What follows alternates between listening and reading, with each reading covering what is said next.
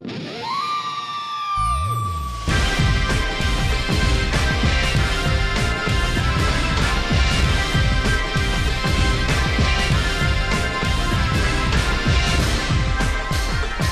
藤光晴プロデューストイレパーティー。君もトイレの話をしてみないか？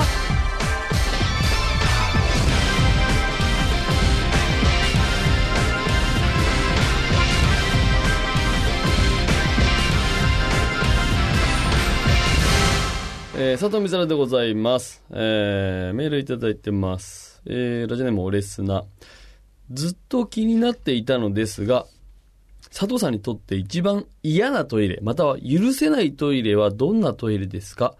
あまりトイレに対して怒っている佐藤さんを見たことがないなと思って質問させていただきましたということで。なるほどね。うん。やっぱりね、嫌なのはまあ、その汚いやつは嫌よ。嫌は嫌だけど、それは、トイレが悪いとかじゃないじゃない。うん。やっぱそうさせちゃった人がいるというか、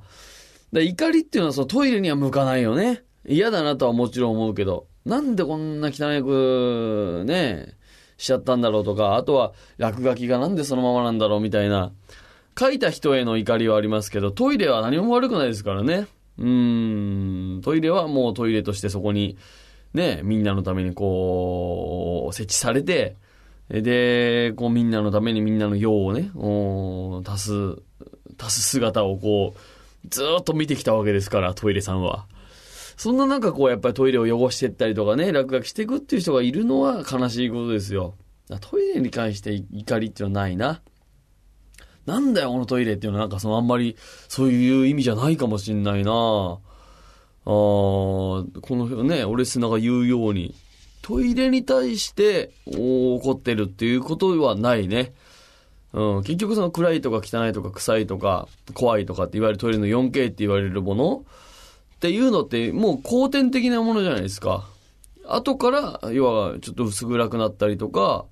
えー臭かったりとか、あー怖かったりとかっていうのは、そのトイレのそのものとしての設備というか、えーそのものとしてはもともと別に臭くもないし、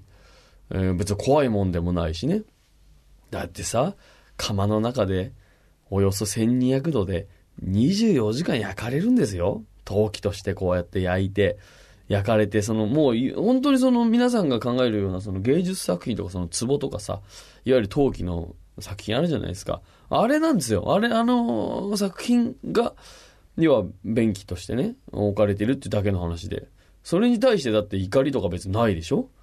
例えば高級な壺を見てそれに対してすげえムカつくなとかさ、デザインがムカつくなとかないでしょ別に。ただただ別にそれは器として綺麗だったりとか、ああ、こういう焼き物だなっていう感覚でしょ芸術作品として楽しむっていう、それに対して怒りじゃないのと同様、うん、やっぱそれは使う人とか人間だよね。環境っていうものに対しての怒りの方が大きいですね。うん。これだから皆さんも、これね、あのー心理学的な統計で出てるんですけど、1個目のゴミが置かれることで、いろんな人が、あ、ここゴミ捨てていいんだってどんどん増えちゃうっていうのがあるんですって。落書きも、ちょっと一言書いとくと、そこからどんどん増えるっていう実験のデータが出てるんですけど、だから、やっぱり皆さん、あのー何が間違ってもその落書きをしないっていうのもそうですけど、1個目の落書きあったら余裕があったらその消してあげるっていうね。うん、そういうことを保つことで、えー非常に綺麗なままの状態でトイレを楽しむことができますんでね。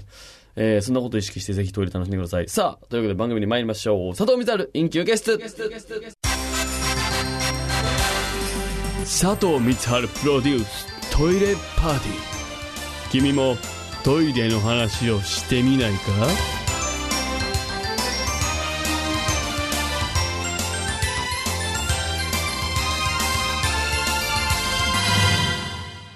診断士の小林です。日本人がトイレで過ごす時間を計算すると、男性は延べ57日、女性は254日間です。滞在時間が長い分、女性はトイレに厳しいのがわかりますね。佐藤光春 in 休憩室。